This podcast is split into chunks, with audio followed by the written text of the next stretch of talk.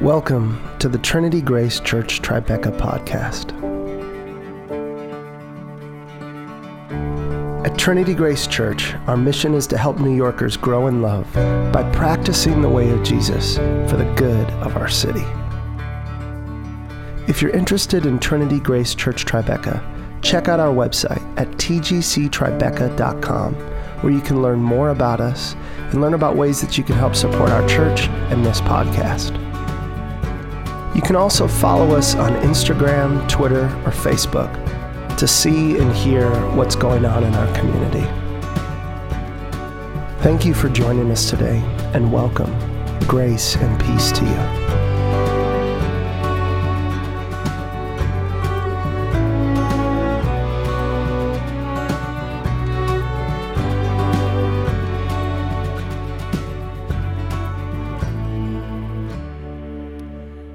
23, 33 to 43.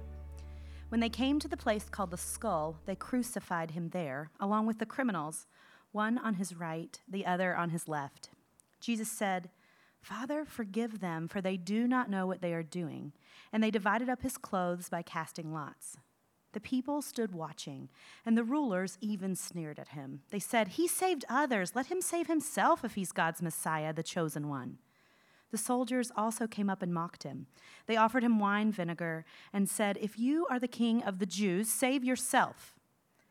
There was a written notice above him which read, This is the king of the Jews. One of the criminals who hung there hurled insults at him. Aren't you the Messiah? Save yourself and us. But the other criminal rebuked him. Don't you fear God, he said, since you are under the same sentence? We are punished justly, for we are getting what our deeds deserve. But this man has done nothing wrong. Then he said, Jesus, remember me when you come into your kingdom. Jesus answered him, Truly, I tell you, today you will be with me in paradise. The gospel of our Lord.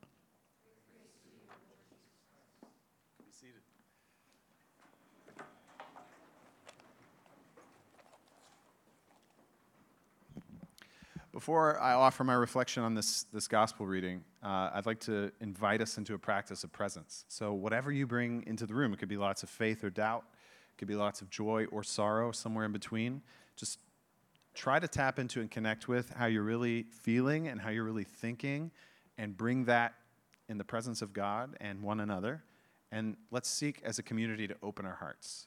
Um, this is a moment uh, of the open heart where we can entertain stories, ideas, and uh, try to tap into a sense of God's presence and how God's at work in our life. Um, so let's open our hearts together as best as you know how. Just a moment of silence to open our hearts.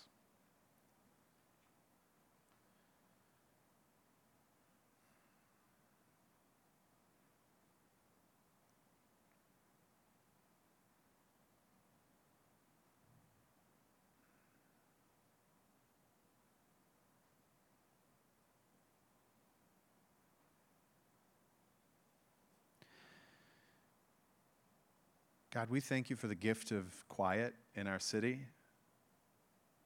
We thank you for the peace that it brings. And almost at the same time we sense the peace, we also feel the noise in our own souls and our minds.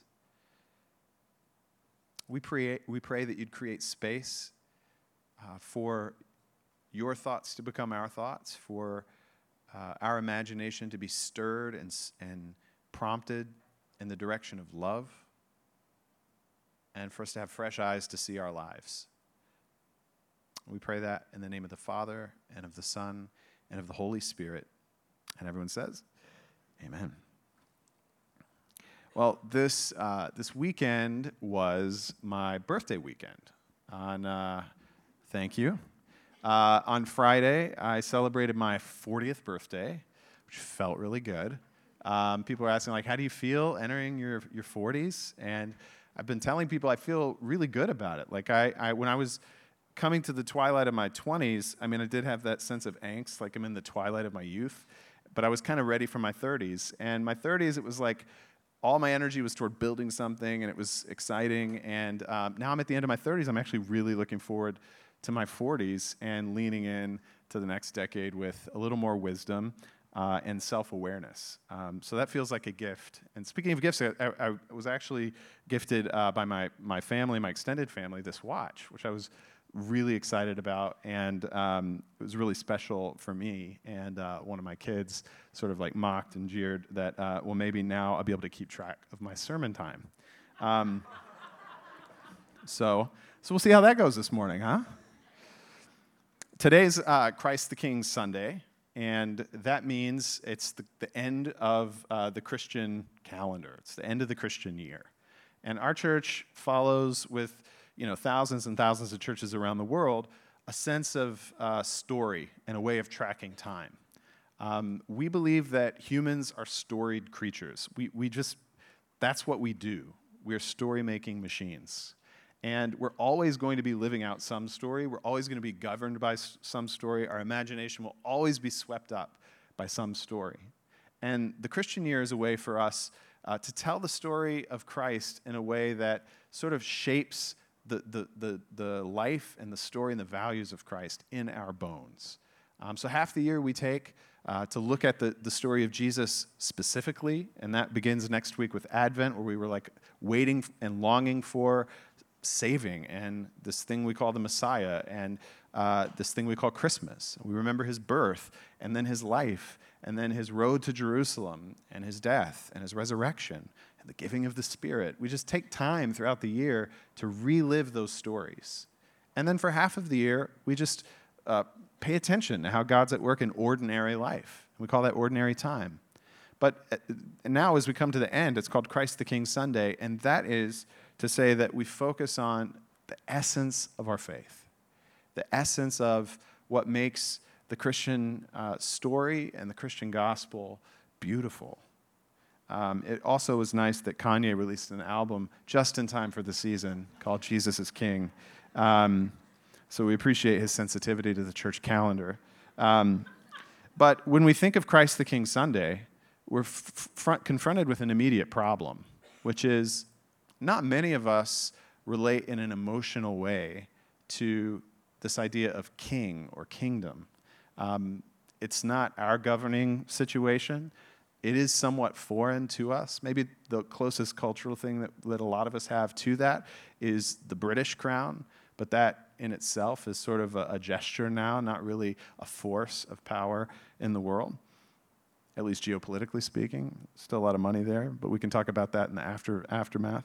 Um, but it is a little bit of a foreign idea, this idea of king and kingdom um, to our democratic sensibilities. And on top of that, we think of Christ as king. Uh, we often, you know, are, are maybe uh, rubbed the wrong way by this sense of authority coming down on us. You know, maybe through your own experience in spiritual formation, that feels like good news to you. And that's probably because you've had a series of explanations or experiences that have helped you get there. But I think on the whole, in an individualistic society where we prize human freedom and, and human choice, the idea of someone telling us how to live and what to think can feel like bad news. So, why do we take a day out of the year? Why do we put the period on the sentence of the Christian year with this idea of Christ is the king. Well, N.T. Wright, who is probably the Kanye West, uh, never mind, I'm not going to use that analogy, of New Testament scholars, he's because that won't hold in every way. But what analogies actually hold in every way? I don't know.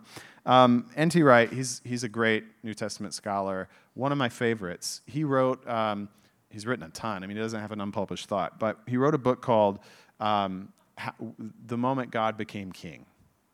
And what N.T. Wright says is that these four stories we have in the Bible that we call the Gospels, that's what the Gospels are, these four stories Matthew, Mark, Luke, and John, all are making a singular point in their own way. And that is that Jesus is king, that Jesus is Israel's Messiah and the world's true Lord.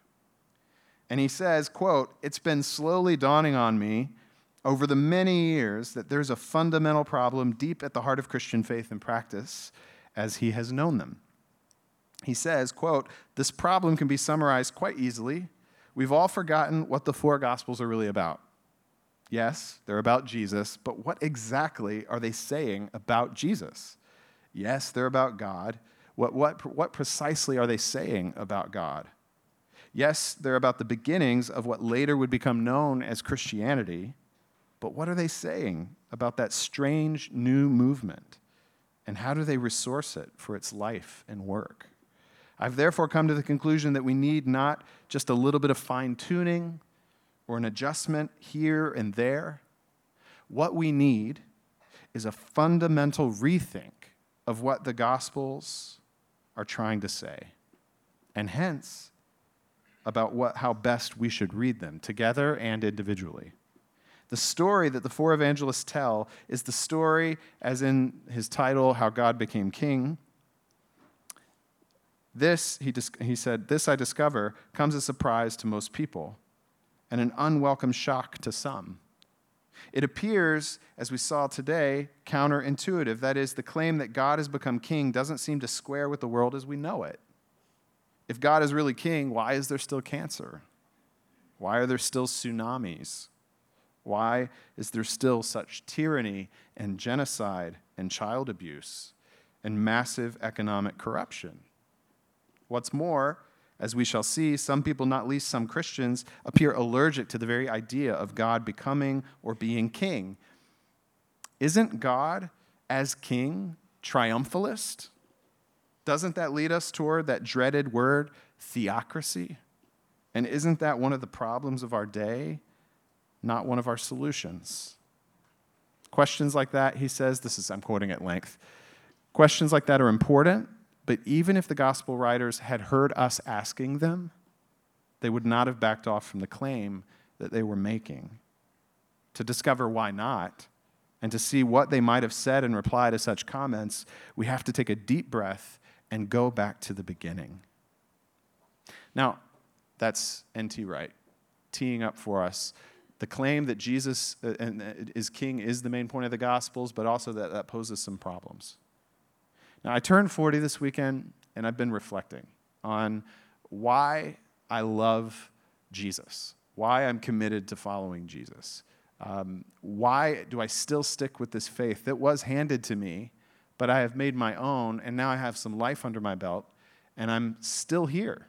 I'm still committed. In fact, I could say honestly at this point, at 40 years old, that I am as mesmerized and um, sort of swept up into the beauty of who Jesus is and what Jesus did and what that means for our world.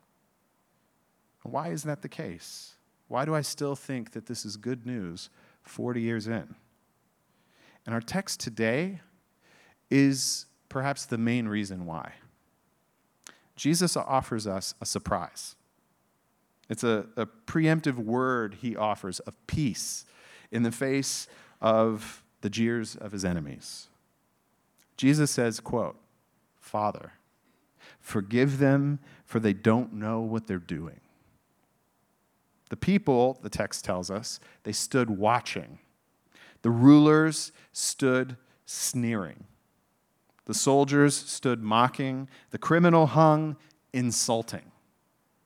And this ball of energy that was held up in the crowds, in the soldiers, with the rulers, and with that criminal became laser focused on this one idea, the most basic of human instincts save yourself.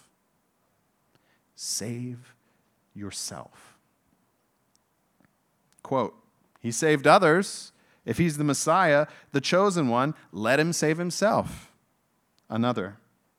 And if you're king, save yourself. And once again, aren't you the Messiah? Save yourself and us. What's the driving force in all of human history if it's not this one phrase, save yourself? And Jesus looks at that he hears these voices coming at him as he hangs on the tree. And he says, They don't even know. What Jesus introduces on the scene at his crucifixion is a moral anomaly. I mean, it's unprecedented. It's not simply a personal response by a Galilean present, uh, peasant toward this gnarly convergence of Roman Empire on the one hand and a Jewish mob on the other. No, it's bigger than that. The crucifixion is a corrective to all of our ideas and our assumptions about who God is and how power works and how justice is accomplished and which direction goodness flows in the world. When we look at the cross, when we look at opposition, when we look at threat, when we look at death, we do everything we can to save ourselves. Of course we do. It's our instinct. We survive. We are strong. We hold with an iron grip, with white knuckles, on anything that can give us ballast and stability in the face of our threats and fears. That's what we do. But a light goes on at the cross. An ancient mischief is revealed here. Jesus knows and sees that humanity is stuck in an ignorant cycle. We seek to save ourselves, even at the cost of others. It's what we do. We've made our peace with what seems like the necessary sacrifices of life.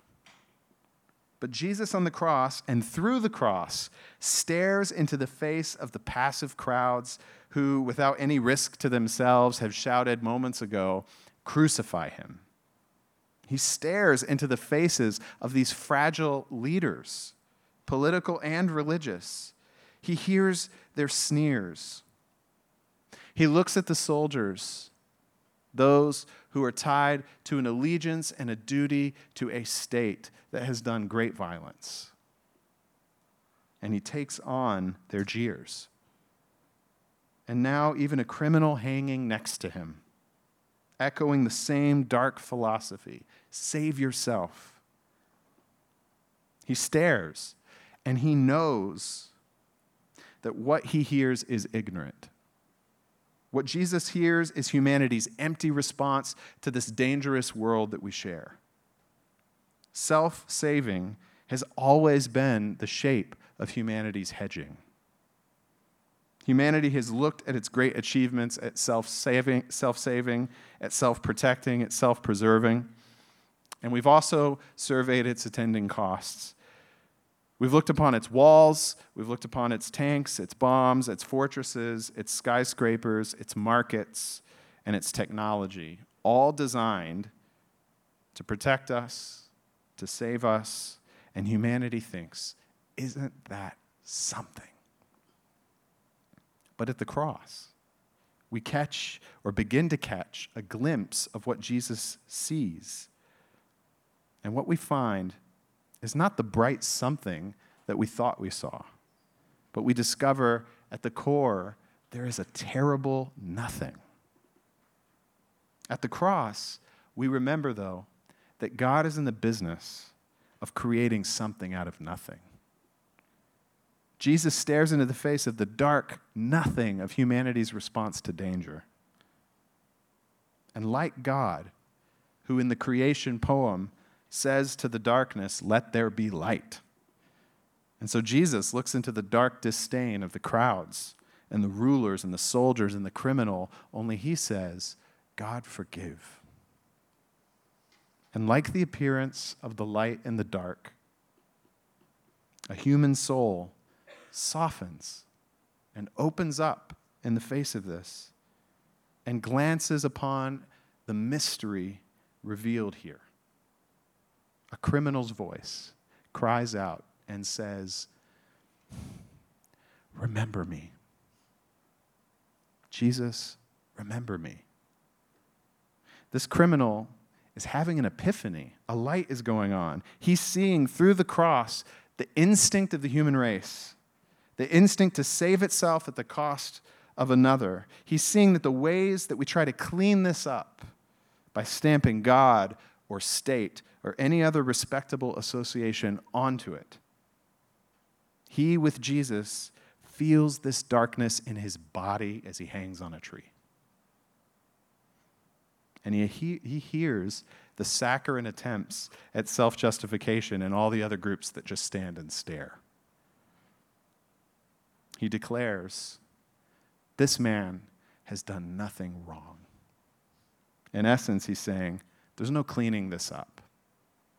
There's no way to justify this. There's no narrative loop that you can tell yourself that will make sense of this. This way is bankrupt. This solution is no solution. This isn't something. This is nothing. But Jesus creates something out of nothing. Jesus looks at the nothing of the, the, glear, the, the sneering. He looks at the nothing of the critics. He looks at the nothing of his persecutors and he speaks life into it and light into it. He says, Father, forgive them. And in that moment, history turns on its axis. And we now are living in a world where most of us are influenced by this idea, we don't even realize it. Even those who aren't affiliated with or associated with Jesus or the church that bears Jesus' name have this ringing in their ears, this idea of forgiveness in the face of violence, of grace and peace in the face of persecution and threat. This idea that the way we break through this ignorant cycle of tit for tat and violence with retaliation is by tapping into this mystery revealed at the cross that God is love, that God is mercy, that God isn't retributive, that God doesn't just use, roll up his sleeves or her sleeves and like come down hard on us. God is not like that. And that's the corrective of the cross. We would have expected if you have all power, you're going to use that power to mold the world in the way you want it, to force the people that you've created to comply. N.T. Wright says, yeah, we ask the question what's, what's up with cancer? What's up with tsunamis? If God's in, in control and if Christ is really the king. But the, the answer's in the cross. The cross shows us the vulnerability of God's power and how God uses God's power.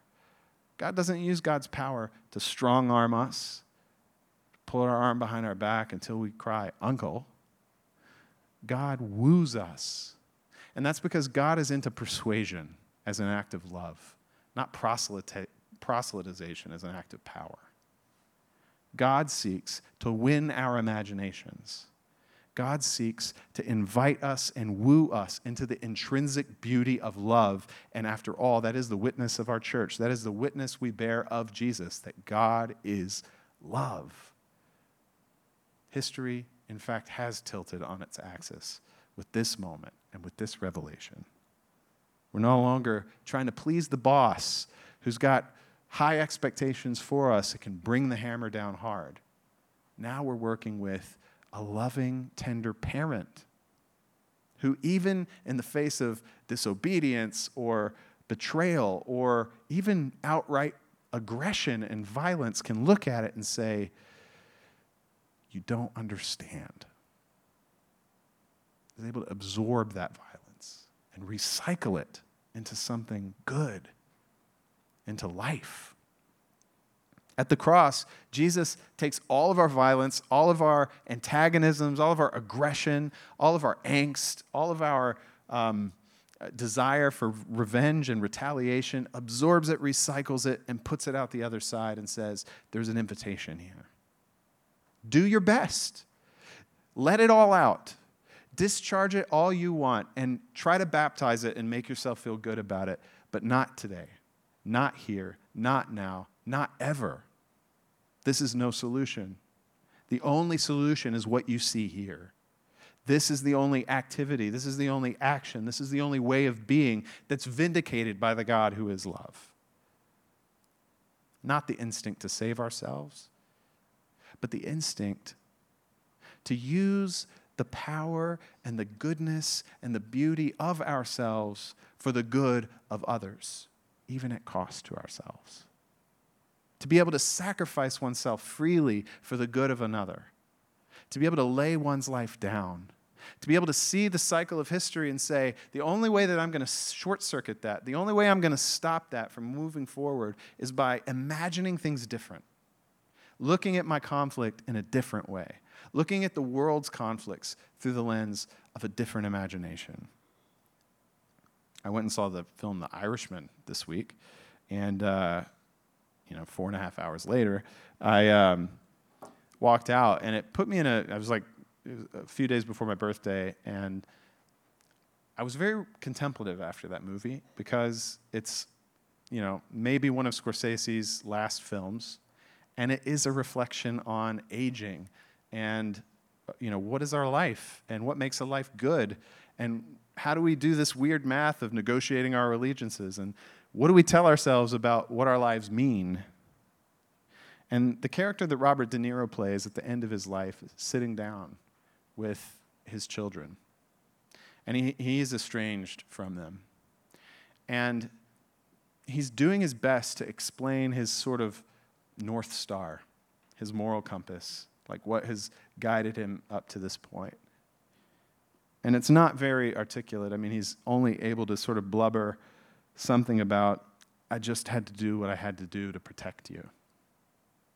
And the disconnect in his children's faces as what fills their mind and their heart is all the ways they were hurt by his quote unquote protection. And this is the indictment of the cross. The cross looks at the ways we try to protect ourselves, that we try to save ourselves, that we even try to save the ones we love. And it points out the cost. And it says the cost is not worth it. And like De Niro's daughters, we stare back, or it stares at us rather, and says, there's no cost that was worth that. So this morning, I invite you to consider these questions. What darkness are you facing right now that the forgiving light of the cross could come into and shine light upon? What, what's producing gloom in your imagination? I mean, you think of Jesus on the cross he is at a point where any of us, if we were facing the same, would feel overwhelmed by the gloom. We'd feel overwhelmed by the darkness. In fact, Jesus, I think on the cross, we have every indication he did at one point feel overwhelmed. And he cries out, My God, my God, why have you forsaken me? But he's able to gather himself just like he was tempted in the desert with that similar thing, you know, if you're the Son of God, if you're the Son of God, if you're the Messiah, do this, do that, test this, test that, build this, build that. Prove yourself. Here he hears those same voices. If you're the Messiah, if you're the King, save yourself. And what does he remember in that moment? All these tempting voices, what does he remember? When he was in the wilderness, it was the voice of God's love when he was in the waters of baptism and he came out and he heard the, the declaration from heaven, You are my son in whom I find great pleasure. That was his ballast. The most important question you'll ever a- answer is Who am I? And the Christian tradition teaches us that we are fundamentally, at our essence, at our core, beloved of God. And it's when we tap into that that we can take the overwhelming circumstances of our lives, we can take the overwhelming strain of the relationships of our lives, and we can face them with a creativity that looks in the darkness and says, Let there be light. That looks at a dark relationship and says, Let there be light. That looks at a dark world, and even though it feels overwhelming and painstaking to, to, to sit through and endure, we can say, together and as individuals, Let there be light. And the light that shines at this moment is the light of forgiveness. It short circuits the conflict, it short circuits. You can't do the way of forgiveness if you're an either or thinker. If you just think in terms of black and white, either or, if you have binary thinking that needs someone to be right, someone wrong, someone pure, someone impure, you will never be able to practice and sustain the way of forgiveness the binary thinking and the binary God would have looked at the evil and said, let's wipe this out. Let's deal with this once and for all.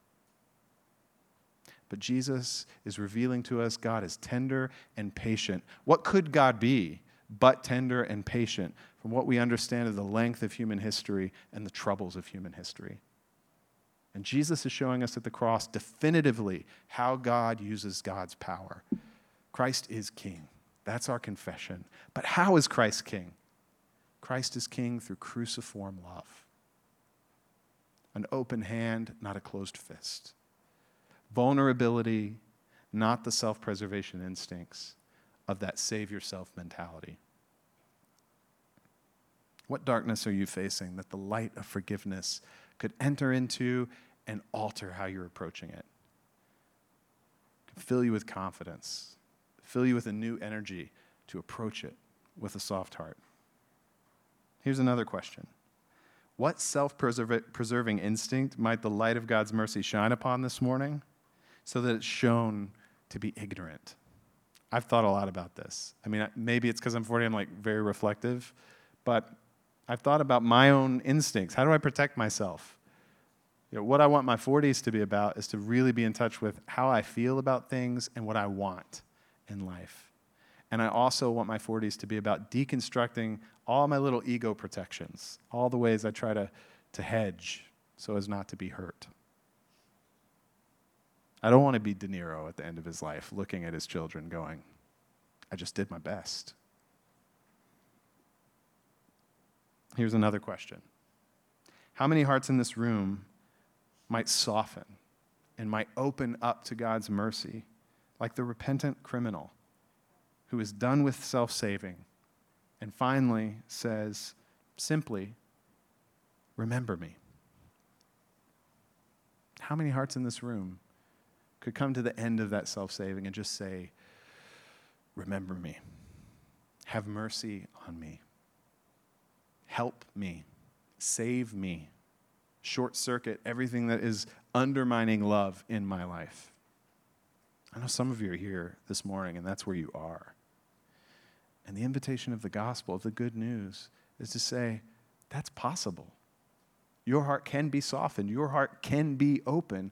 And that will be a portal through which the good news of this forgiveness, the good news of this peace, the good news of this love, which we see at the cross, can come spilling out into the world, one person, one story at a time. May God give us mercy on Christ the King Sunday to think about what kind of king do we worship? What kind of kingdom do we serve? And what does it mean to be a citizen of that kingdom rather than the save yourself darkness of the world that we live in? Maybe we can turn to God together and say, God, save us, help us, remember us. Amen.